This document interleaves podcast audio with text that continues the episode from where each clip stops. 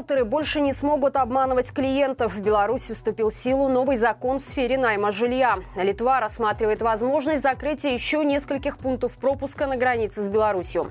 Чиновники озаботились образованием и решили проверить его качество. Подробнее об этом не только я расскажу вам далее. Вы тем временем подписывайтесь и ставьте лайк этому видео. В Беларуси заработал новый закон в сфере найма жилья. Речь об информационной услуге, на которую часто поступали жалобы. Дело в том, что раньше агентства недвижимости заключали договор, по которому клиент вносил предоплату за то, что риэлтор ищет ему квартиру. Однако в итоге оказывалось, что предлагаемые помещения либо сданы, либо и вовсе не планировались к сдаче. Бывали случаи, когда вместо адреса жилого дома клиенту предоставлялся адрес административного здания.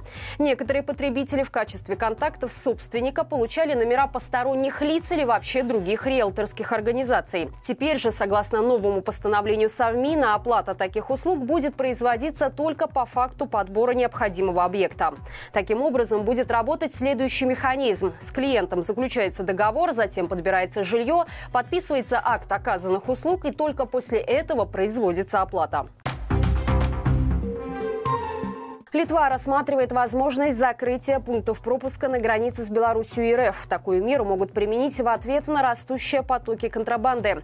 По данным МВД Литвы, в этом году было выявлено больше случаев перемещения нелегального товара через границу, чем в прошлом году. Однако объемы изъятого становятся меньше. В совокупности за год пограничники задержали контрабанды более чем на 9 миллионов евро. Однако в ведомстве подчеркивают, что не видят необходимости закрывать пункты пропуска для борьбы с серым импортом. Литовские власти нашли более эффективный способ – закупку беспилотников для противодействия мелкой контрабанде сигарет из Беларуси. Всего пограничники соседнего государства для этих целей планируют приобрести более 100 дронов в ближайшие два года. Напомним, с августа Литва закрыла два пункта пропуска на границе с нашей страной. Это было сделано в ответ на угрозы со стороны размещенных в Беларуси боевиков ЧВК «Вагнер».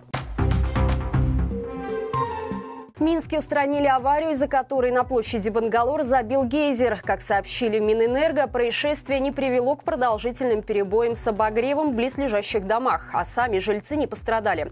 Отопление пришлось временно отключить в 10 административных зданиях. Авария произошла во время бурения на участке новой станции метро. Рабочие повредили трубопровод диаметром 40 сантиметров. В результате произошел выброс воды на поверхность. Высота гейзера достигала нескольких метров. Этот инцидент напомнил ситуацию, которая произошла в августе около станции метро Пушкинская, когда из-за неудачных гидравлических испытаний на улице Притыцкого на некоторое время появился новый фонтан. В конце месяца в Беларуси проведут исследование качества образования. В нем примут участие 20 тысяч человек, в том числе десятиклассники и первокурсники средних специальных учреждений. В течение трех дней учащиеся будут проходить тесты на компьютере. Каждого ждет две сессии по 45 минут с перерывом 10 минут. За это время нужно будет выполнить задания по двум видам грамотности – математической и читательской или, естественно, научной и финансовой. Одновременно будет проведено анкетирование родителей родителей и педагогов-участников, которое призвано определить направление развития системы образования. Предполагается, что данное исследование позволит оценить уровень читательской, математической, естественно-научной и финансовой грамотности. В дальнейшем исследования планируют проводить раз в три года. На месте автовокзала «Восточный» в Минске появится детский технический центр. Такое решение приняла столичная администрация после долгих лет простоя невостребованного объекта.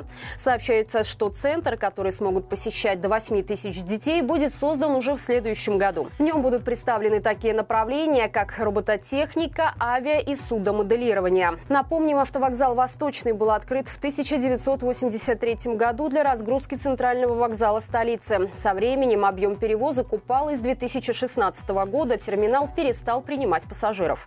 Его пытались сдавать арендодаторам и продать инвесторам. Однако для бизнеса объект оказался непривлекательным.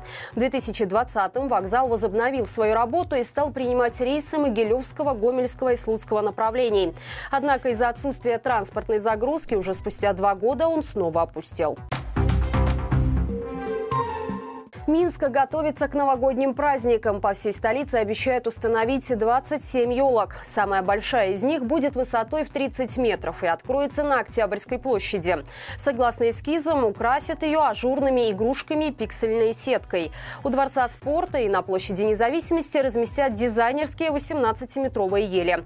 Там же установят различные световые экспозиции. Цветовая гамма шаров и украшений будет выдержана в красно-золотых тонах. Еще одна пушистая елка елка высотой уже 10 метров будет установлена у Белгусцирка. Ее украсят в ретро-стиле. На ней можно будет увидеть игрушки в виде персонажей советских сказок и мультфильмов. Гирлянды из красных флажков, которые были обязательным атрибутом на новогодних праздниках того времени. Не обойдется без такого элемента украшений, как васильки, олицетворяющие белорусский народ. Кроме этого, во многих столичных театрах уже начинаются новогодние спектакли и представления. В общей сумме из гос госбюджета на празднование Нового года в Минске хотят потратить около 700 тысяч рублей. Отметим, что в эти праздники белорусы будут отдыхать в общей сложности 9 дней с 23 по 25 декабря в Рождество. После этого будут еще одни большие четырехдневные выходные. Речь идет про 30 и 31 декабря, а также про 1 и 2 января 2024 года. А православное Рождество 7 января выпало на воскресенье. Друзья, как обычно, по будням у нас выходит рубрика «Горячие комментарии». В новом выпуске обсудили с экспертами попытки чиновников и Лукашенко заставить белорусов отказаться от пересчета всех цен в доллары и перехода исключительно на рубль. Может ли наша страна окончательно отказаться от американской валюты? И как это отразится на белорусах? Ссылка, как всегда, в описании к этому видео. На этом у меня все. Благодарим вас за лайки и комментарии. До встречи завтра и живи Беларусь!